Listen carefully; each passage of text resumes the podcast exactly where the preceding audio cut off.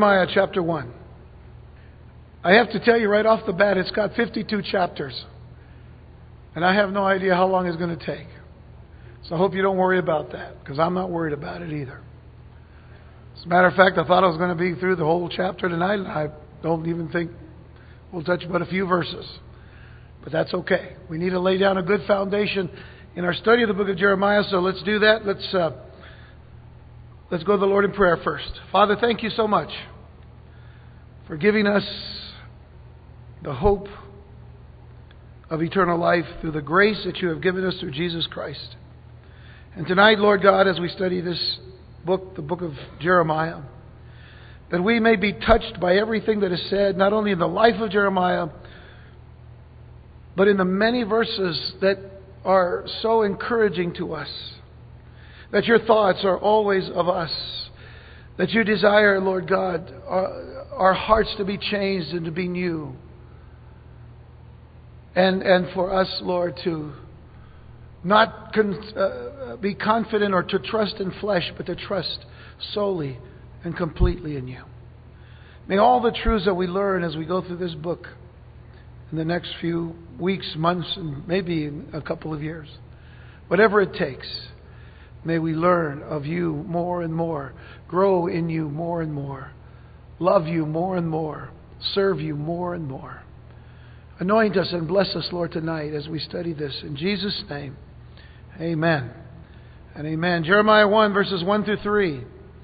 The words of Jeremiah, the son of Hilkiah, of the priests who were in Anathoth, in the land of Benjamin, to whom the word of the Lord came in the days of Josiah, the son of Amon, king of Judah, in the thirteenth year of his reign. It came also in the days of Jehoiakim, the son of Josiah, king of Judah, until the end of the eleventh year of Zedekiah, the son of Josiah, king of Judah, until the carrying away of Jerusalem captive in the fifth month. History has taught us that at some point in time, every nation and society has experienced difficulties, whether moral or economic military or political, foreign or domestic. Economically, there are recessions and depressions, low wages and unemployment, huge expenditures with limited resources, as well as selfishness and theft. But just in this one category alone, any or all these issues can infect whole nations as well as small communities. Every generation throughout the world has experienced every sort of political upheaval, party politics, and the weakening and collapse of certain governments and the rise of others, assassinations of world leaders and the rise of world empires. Add to these things that every generation is, has witnessed some society becoming cesspools of covetousness and greed, brutality and injustice, violence and lawlessness. Considering all of these things, just think that Jeremiah the prophet was born into such a turbulent, confused, and chaotic society and world. Can you even comprehend for a moment that the Lord chose Jeremiah to be God's prophet during some of the most tempestuous times of human history? Days that would eventually be It'll eventually be catastrophic for Israel in general and Judah in particular. And while Judah and its capital, Jerusalem, were to be utterly destroyed during Jeremiah's ministry, he was chosen by God to warn the world of God's impending judgment, and he was set apart by God to assure true believers of God's love and care, the hope of the promised Messiah, and the establishment of his eternal kingdom on earth. The English historian Lord Macaulay would write these words It is difficult to conceive any situation more painful than that of a great man condemned to watch the lingering agony of an exhausted country, to tend it during the alternate fits of stupefaction, which, by the way, means confusion, and raving which precede its destruction and to see the symptoms of vitality disappear one by one till nothing is left but coldness, darkness, and corruption. Yet Jeremiah found this exact destiny thrust upon him. Is it any wonder that he is not only called the weeping prophet, but the reluctant prophet? Jeremiah not only faced personal opposition and emotional trauma, but physical discomfort and pain as well. And he, just like our Savior Jesus Christ, grieved over the sins of his people while bearing the scars of bravery, of consecration, and eventual triumph. You see, it has been said of Jeremiah that he wasn't the greatest prophet, as some have considered Isaiah to be for his grand writing of Christ's coming. Jeremiah wasn't the most mystical prophet, as Ezekiel has been called for the great visions that he received and recorded. He indeed wasn't the most successful of the prophets, that honor going to Jonah for preaching a single message, resulting in the repentance of an entire city, the entire city of Nineveh. But without any doubt, Jeremiah was the most courageous of all the prophets. He was tied up and he was thrown into a dungeon by his enemies. He was rejected by family and friends. He was made fun of by other prophets and priests. He was placed in stocks and beaten, humiliated, and ridiculed. And yet, for 42 years, he kept on proclaiming the message that God had laid on his heart. 42 years. And think of this 42 years and not a single person responded. 42 years and not a single convert to return to the Lord. 42 years. You know, there's a great lesson in all of this for us tonight. That is, that God hasn't asked us or even commanded us to be successful. Folks, listen carefully to what I'm saying. Because people will tell you that God has called you to be successful. You listen to what I say tonight. God hasn't asked us or even commanded us to be successful. He has called us to be faithful. He said, Do what I say. And that's what Jeremiah did. And he did it faithfully. He faithfully preached the message that judgment was coming to the nation of Judah due to the gross immorality, idolatry, and all manner of carnality, and reminding God's people that because of all of this, they were bringing an avalanche of judgment upon themselves. Now, go back for a moment and listen to that list that I just gave you. Jeremiah is preaching a message to a nation that was full of gross immorality. Does that sound familiar to you? He was preaching this message to a nation that was filled with idolatry. Does that sound familiar to you? He was preaching a message to a nation that had all manner of carnality and fleshly desires all about them. Does that sound familiar to you? What is wrong with our nation today?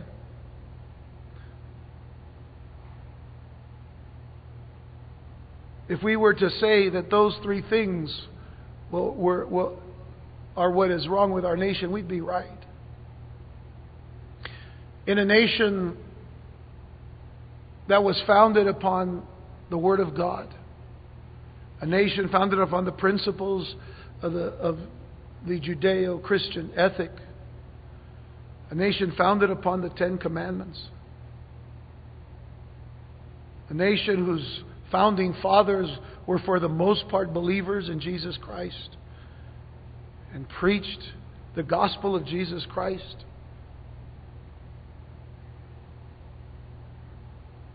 I would say that the book of Jeremiah is for us today a message for our country. What we're doing is what the people did, bringing an avalanche of judgment upon ourselves as a nation. Well, keep that in mind. as we keep studying this book of Jeremiah. Because in these 52 chapters, you will find that God sent more than a series of sermons to Judah. He sent a man. You will meet a prophet who faithfully delivered God's message, not just with his lips, but with his heart and with his life. Consider once again these three verses that we read earlier. The words of Jeremiah, the son of Hilkiah, of the priests who were in Anathoth, in the land of Benjamin, to whom the word of the Lord came in the days of Josiah the son of Amon, king of Judah, in the thirteenth year of his reign.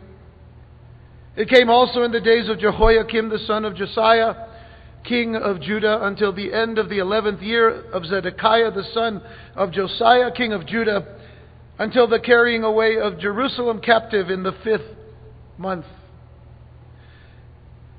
Now, the exact meaning of Jeremiah's name is disputed, but suggested renderings would be that Jeremiah means appointed by God or established by God. Very literally, the name is whom Yahweh has appointed. And certainly, as we look at the next couple of verses after these three, that Jeremiah was indeed appointed or called by God. He was the chief prophet during the days of the destruction of the nation of Judah serving at the same time with other prophets as well the prophet Habakkuk, the prophet Zephaniah, a little bit of time with Ezekiel, but later on with Daniel the prophet as well during the same time frame. Jeremiah's ministry would begin about 60 years after the death of the prophet Isaiah. It is interesting that at the start of Jeremiah's ministry, and let's look at the dates from about 627 BC or 626 BC all the way to 586 BC. That's the extent of Jeremiah's ministry, at least to the nation of Israel before they go into captivity. He ministered at the same time with Habakkuk, who could be called, who could be thought of as the praying prophet, and Zephaniah, who could be considered as the preaching prophet. And when you combine these with Jeremiah, the weeping prophet, we see examples of how we are to minister in the days and times in which we live today. In other words, preaching and praying and weeping passionately over and against the sin that so permeates our society and our culture today. We need more preachers that have this kind of heart, like the prophets of old, that had to stand against a whole nation of people who forsook their God, who forsook their God's word, who forsook their God's promises. And preach the word of God faithfully, pray for people faithfully, and weep over these things.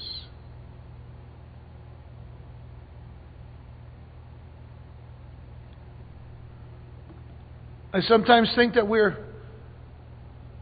so quick to get from one place to the other, to do one thing or another, that we don't take time to realize how much in trouble our nation is today and how troubled our world is.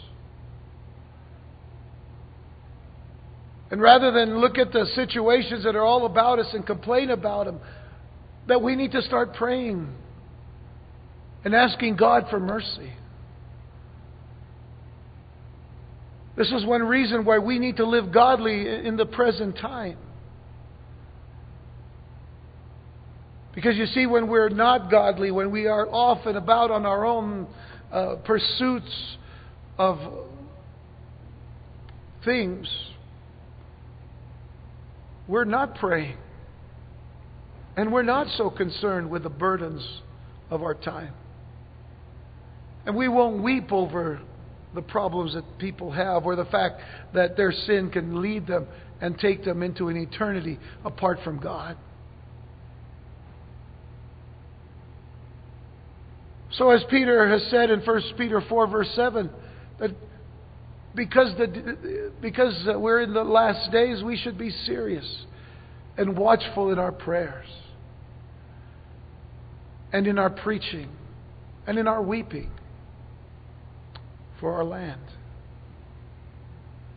The historic background for the prophecy of Jeremiah is as such. The northern kingdom of Israel, and this is kind of a quick review here, so uh, bear with me. The northern kingdom of Israel was taken away by the Assyrians in 722 BC. During the reign of Hezekiah in Judah, while Isaiah was the prophet. After King Hezekiah, Manasseh became king and led the people into a backslidden condition due to idolatry. Now, Manasseh was king for 55 years, after which he died, and his son Amon served as king for only two years before he was assassinated. Amon's son Josiah, now there's a word that, there's a name that we read earlier, in the first three verses. Amon's son Josiah was then crowned as king when he was only eight years old.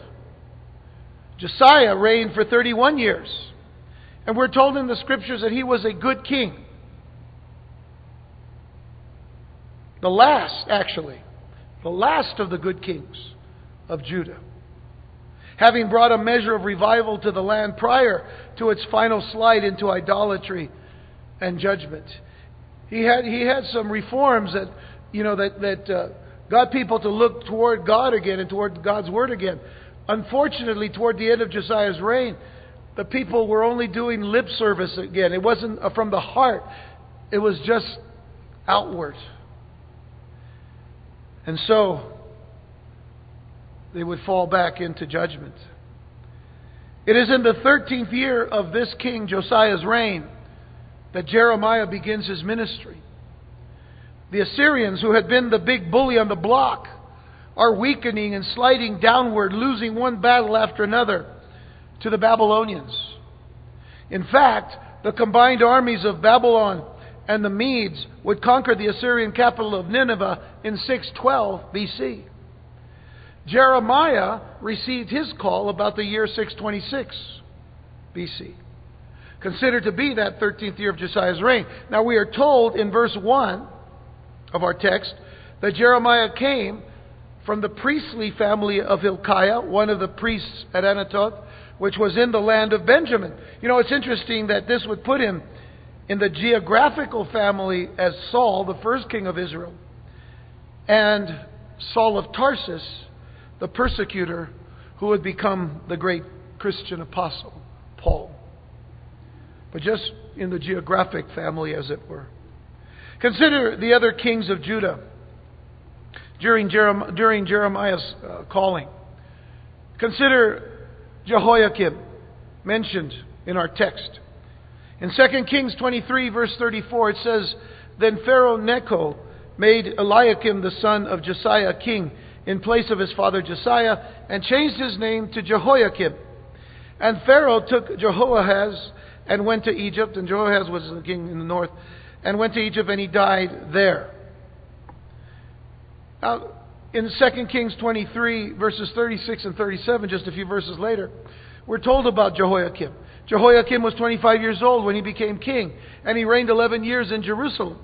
His mother's name was Zebudah, the daughter of Pedaiah of Rumah, and he, and notice verse 37, this is what's most important. He did evil in the sight of the Lord, according to all that his fathers had done. That is, all the fathers who were kings, who were all bad kings, who did evil in the sight of the Lord, not Josiah. And then in 2 Kings chapter 24, we come to that person named Zedekiah. Zedekiah is also mentioned in our text. Zedekiah was 21 years old, it says in verses 18 through 20 of 2 Kings 24. Zedekiah was 21 years old when he became king, and he reigned 11 years in Jerusalem. His mother's name was Hamutal, the daughter of Jeremiah of Libnah, not the same Jeremiah, by the way. Verse 19 He also did evil in the sight of the Lord, according to all that Jehoiakim had done. For because of the anger of the Lord, now listen to this, because of the anger of the Lord, this happened in Jerusalem and Judah. that he finally cast them out of his presence, or out from his presence. And then Zedekiah rebelled against the king of Babylon. But that phrase in verse 20, the first phrase, for because of the anger of the Lord, this happened in Jerusalem and Judah, that he finally cast them out from his presence. So the death knell had rung for Judah. No matter what everything had been done by Josiah. And so in the next chapter, 2 Kings 25, verses 1 and 2, and this is something that we need to keep in mind. Now it came to pass in the ninth year of his reign, in the tenth month, on the tenth day of the month, that Nebuchadnezzar, king of Babylon, and all his army came against Jerusalem and encamped against it. And they built a siege wall against it all around, so the city was besieged until the eleventh year of King Zedekiah. So you see the downfall of a nation that did not have God as their Lord, though they were His people. How sad.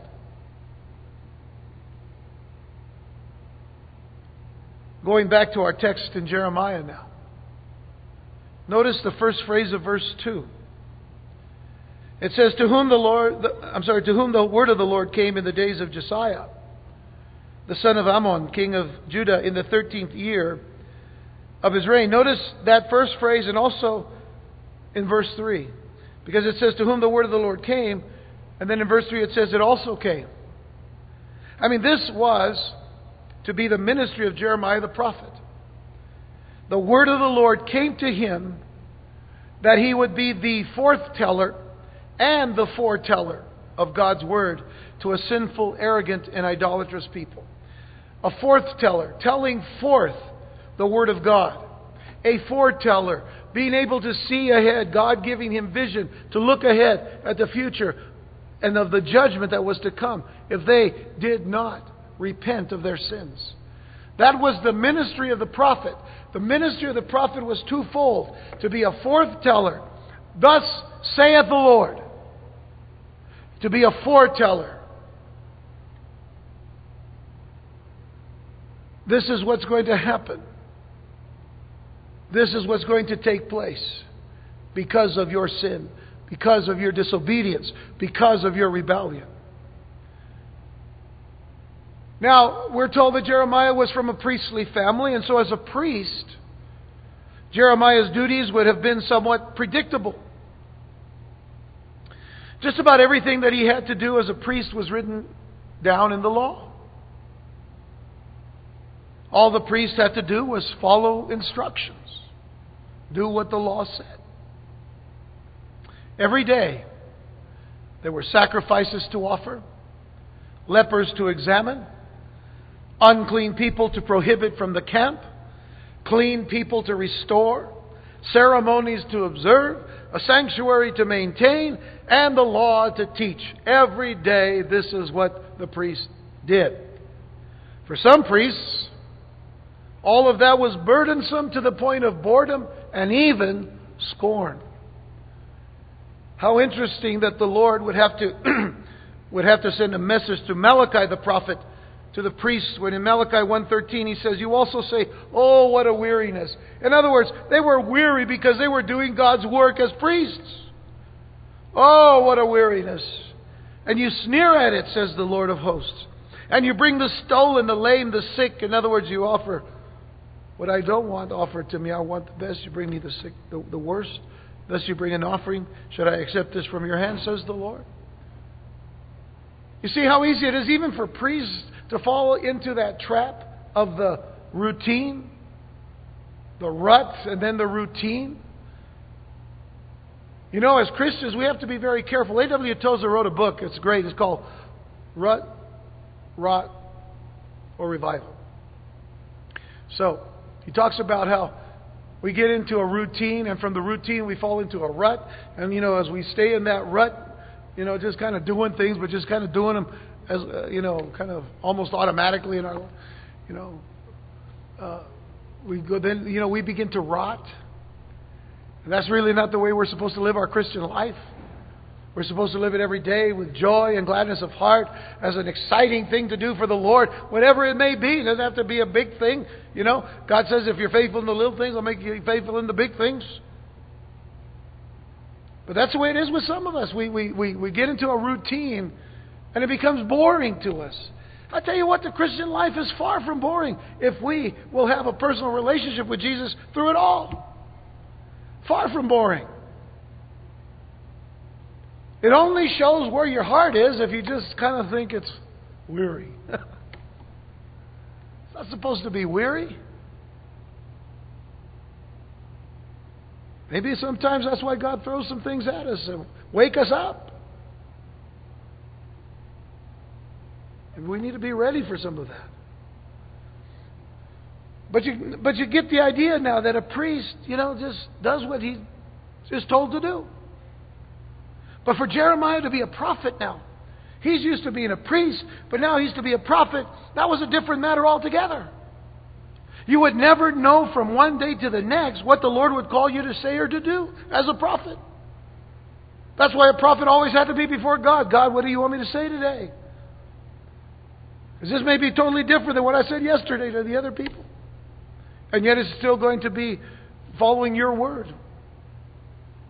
You see, as Warren Wiersbe puts it, he says the priest worked primarily to conserve the past by protecting and maintaining the sanctuary ministry, but the prophet labored the prophet labored to change the present so the nation would have a future. I love that statement.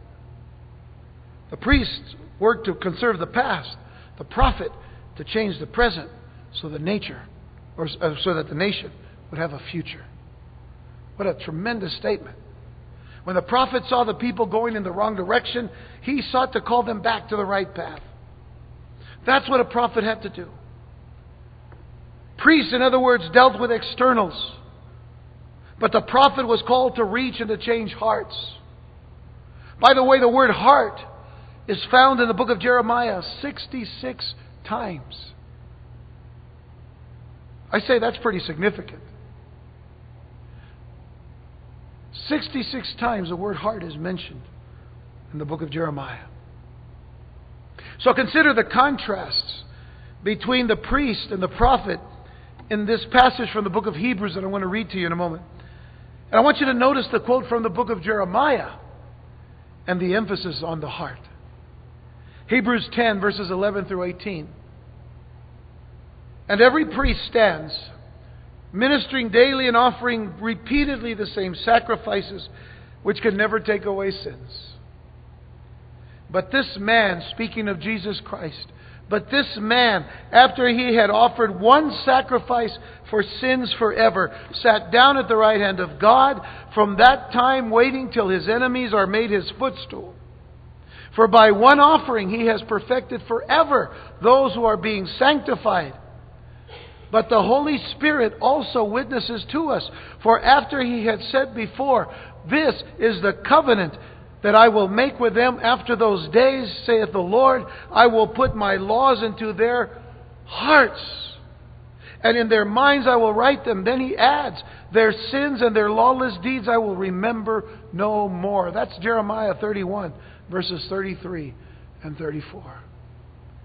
And then Paul goes on to add, Now where there is remission of these, there is no longer an offering for sin.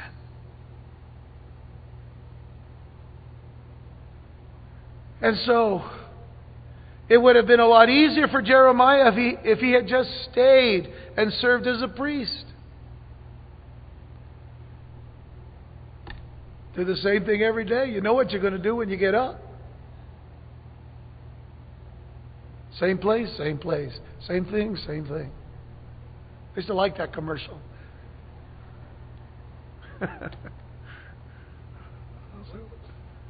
Pup and Taco or something like that. From California, you know.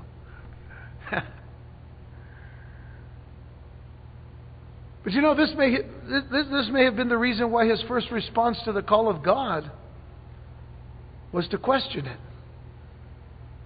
Jeremiah questions the call of God. Go back. Let's, let's, go, let's go to verses 4 through 6. Then the word of the Lord came to me, saying, Before I formed you in the womb, I knew you. This is God speaking to Jeremiah. Before I formed you in the womb, I knew you. Before you were born, I sanctified you. I ordained you a prophet to the nations. what would you have said to God? Don't tell me, because you might get in trouble. Think about the question what would you have said to God? Thank you, Lord. I'm ready. Yeah, right.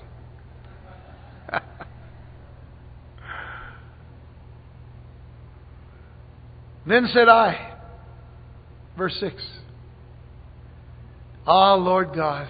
This is a this is a, a, a patented Jeremiah phrase you're going to find throughout the book. Ah, Lord God. Behold, I cannot speak, for I am a youth. I'm a youth. By the way, he's not saying that he was 15 or 12. He was either be, he was between 20 and 30 years old. Quite possibly even as close to 40. But probably in his 20s when he said this. I'm a youth.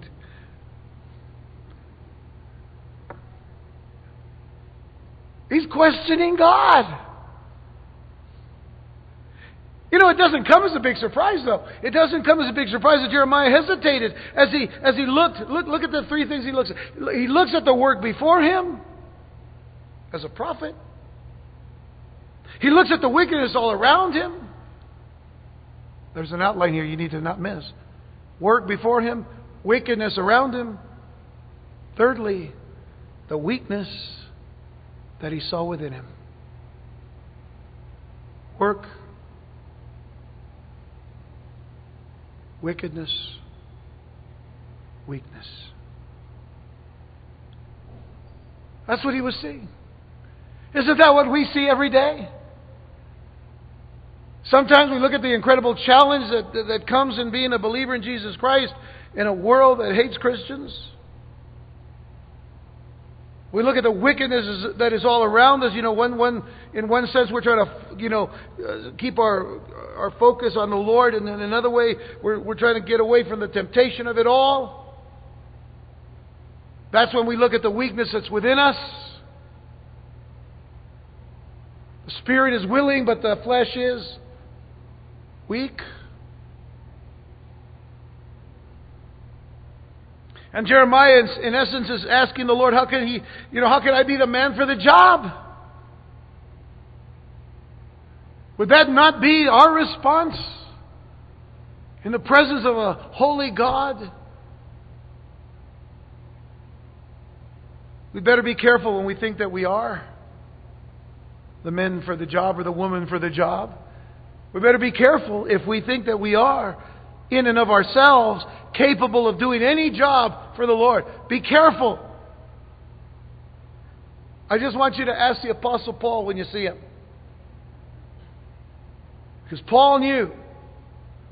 Look at what he writes in 2 Corinthians chapter 2 verses 16 and 17. Paul says to the one, we are the aroma of death leading to death, to the other the aroma of life leading to life. And who is sufficient for these things? Who is sufficient to serve the Lord in these things?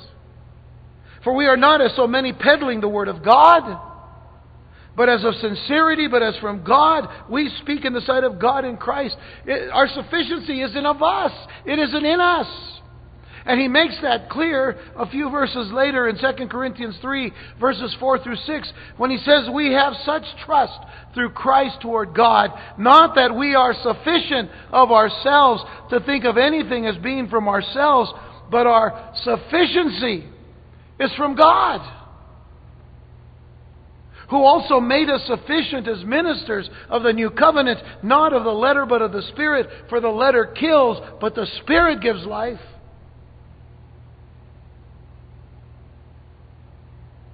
Our sufficiency.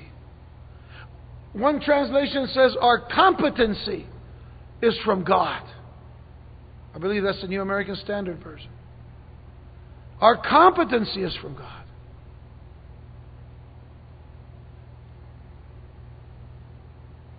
Whenever God calls us, folks, whenever God calls us, it is important to remember that He never makes mistakes.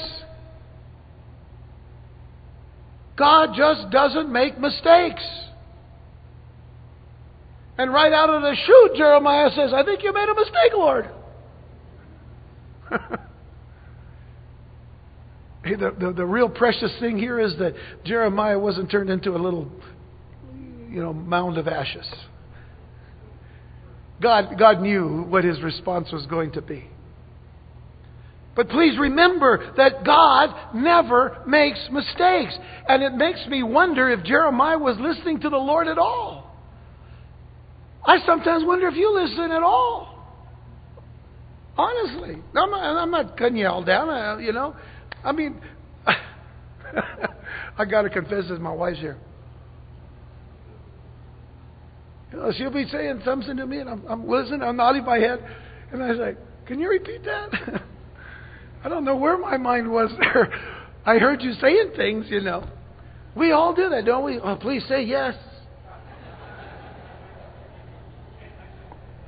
Thank you. I take it by your laughter that you understand what I'm talking about. So sometimes I'm up here and I'm wondering, are you listening to me at all? I remember one time I went out after a study on Sunday morning, and this guy comes up with me, uh, uh comes up to me, and he's written all these notes. Uh, he was a visitor, as a matter of fact. That's why I can say this story. But he comes up and he shows me all these notes, and he says, "Why did you say this?" I said, "I never said that." He wrote down stuff I never said. He said, Are you sure? I said, I showed him. I, went, I came back out my nose and I went, See, I said this. Oh, my goodness. I have no idea what he was listening to.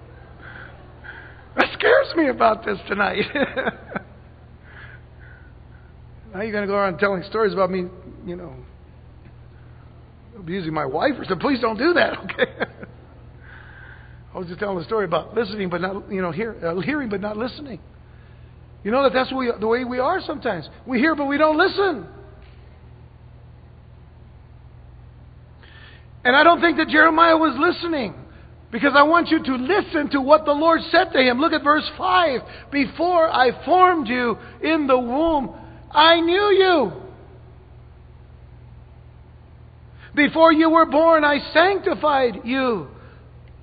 I ordained you as a prophet to the nations. A seminary professor once told a student this. He said, Try to explain divine election and you may lose your mind. But explain it away and you will lose your soul.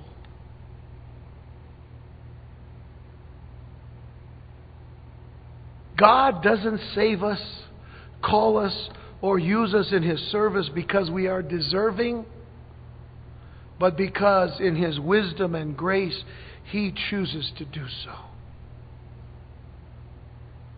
It is grace, in other words. It is grace from start to finish. It is grace from beginning to end. I was saying this on Sunday. I guess it's something we just need to hear again. It is grace from beginning to end, from start to finish.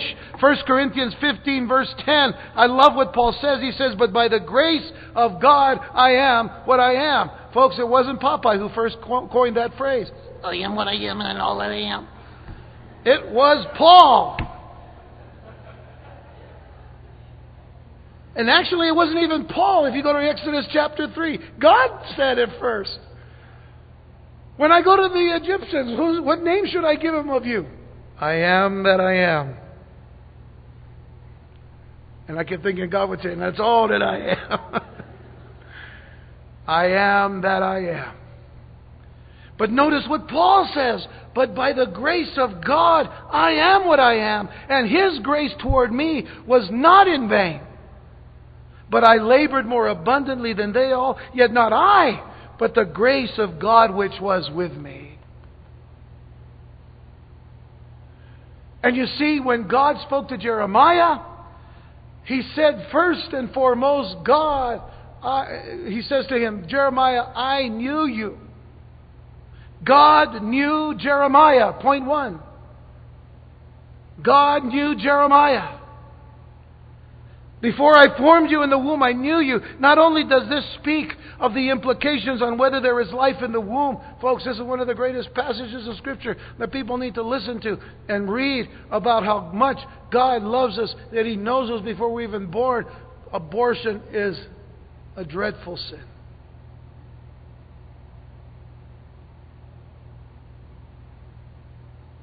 But not only does it speak of those implications on whether there is life in the womb, this phrase especially refers to God's sovereign election of His servant.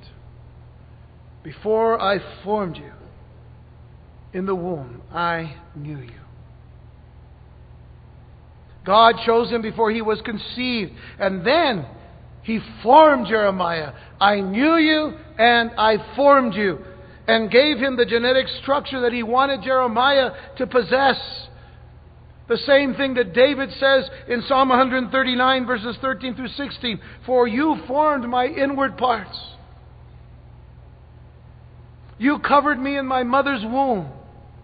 I will praise you, for I am fearfully and wonderfully made. Folks, that's something that each and every one of us in this room tonight can say with confidence we can say these same words I will praise you, God, for I am fearfully and wonderfully made. Marvelous are your works, and that my soul knows very well. My frame was not hidden from you when I was made in secret and skillfully wrought in the lowest parts of the earth. Your eyes saw my substance being yet unformed, and in your book they all were written the days fashioned for me when as yet there were none of them. Is God not sovereign in our lives? And then, thirdly, God sanctified Jeremiah before he was born. What does it mean to sanctify someone? It means to set him apart. God set apart Jeremiah before he was born. Jeremiah was set apart by the Lord and for the Lord even before he knew the Lord in a personal way.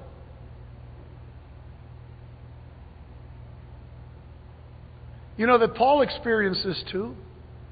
Paul writes of it in Galatians 1:15 when he says, "But when it pleased God, who separated me, who set me apart from my mother's womb, and called me through his grace." Paul experienced it. He knew it. He separated me from my mother's womb.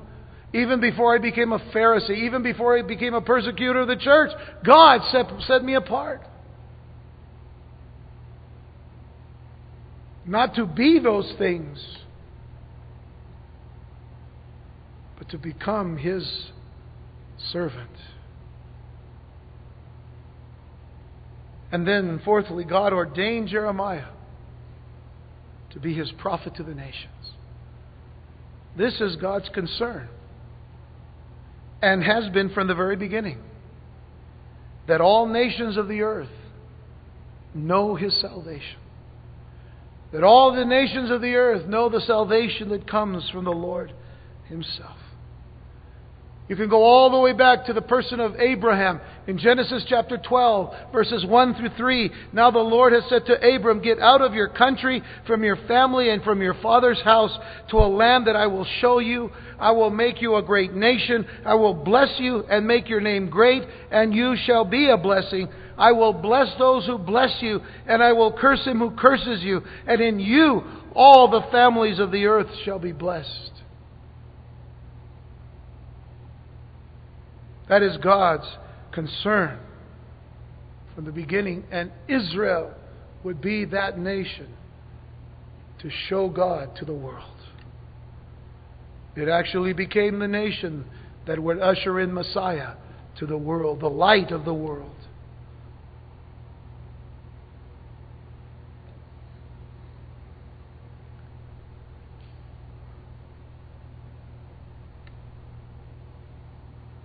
I leave you with the thought of Jeremiah's excuse. And with the initial reason for his being called the reluctant prophet. He says, Oh Lord God, verse 6, Behold, I, I cannot speak, for I am a youth. Jeremiah isn't alone in making excuses before God. I could probably say that all of us at some point in time in our life have made some excuses before God. But in the scriptures, Jeremiah is not alone with making excuses before God. We would say that one of the greatest men of all times was Moses. But Moses made excuses before God. He was full of excuses too. Turn to Exodus chapter 4, verses 10 through 12. Then Moses said to the Lord, O my Lord, I am not eloquent. Neither before nor since you have spoken to your servant. But I am slow of speech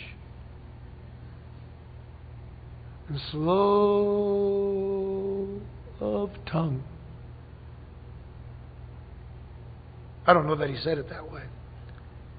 But I would think that he would say it that way as an excuse. I'm not eloquent, but I'm slow, Lord. You know, we, we kind of had the melodrama to help us out before God, try to make excuses. And so the Lord said to him, Who's made man's mouth? Or who makes the mute, the deaf, the seeing, or the blind? Have not I the Lord? You got no excuse, buddy, in other words. No excuse. Now therefore go, and I will be with your mouth, and teach you what you shall say. The story's not done there, but we don't have time to go with it. You can read the rest later. So what was God's reply, you see? Very simple. I'm the one who made you, Moses. I made your mouth, I made your tongue. I'll make it fast. You might have it slow, but I'll make it fast. I'll make it the way I want it to be so that the people hear the message just the way I want them to hear it. Because it isn't you, Moses. It isn't you, David. It isn't you, Paul. It isn't you, Jeremiah. It isn't you, Isaiah. It's me. The God who made you and formed you before you were born. I knew you even before I formed you. I made you. He made us exactly like He wanted us to be. And, folks, may I reiterate, He doesn't make mistakes.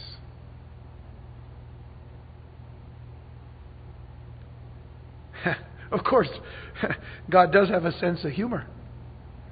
I know that every time I get up in the morning and look in the mirror, He's got a tremendous sense of humor.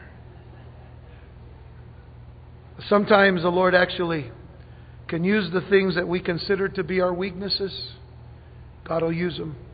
Because He's able to do that because He's perfect in all of His ways. And you know, 1 Corinthians 2, I want to read it in two separate uh, uh, translations.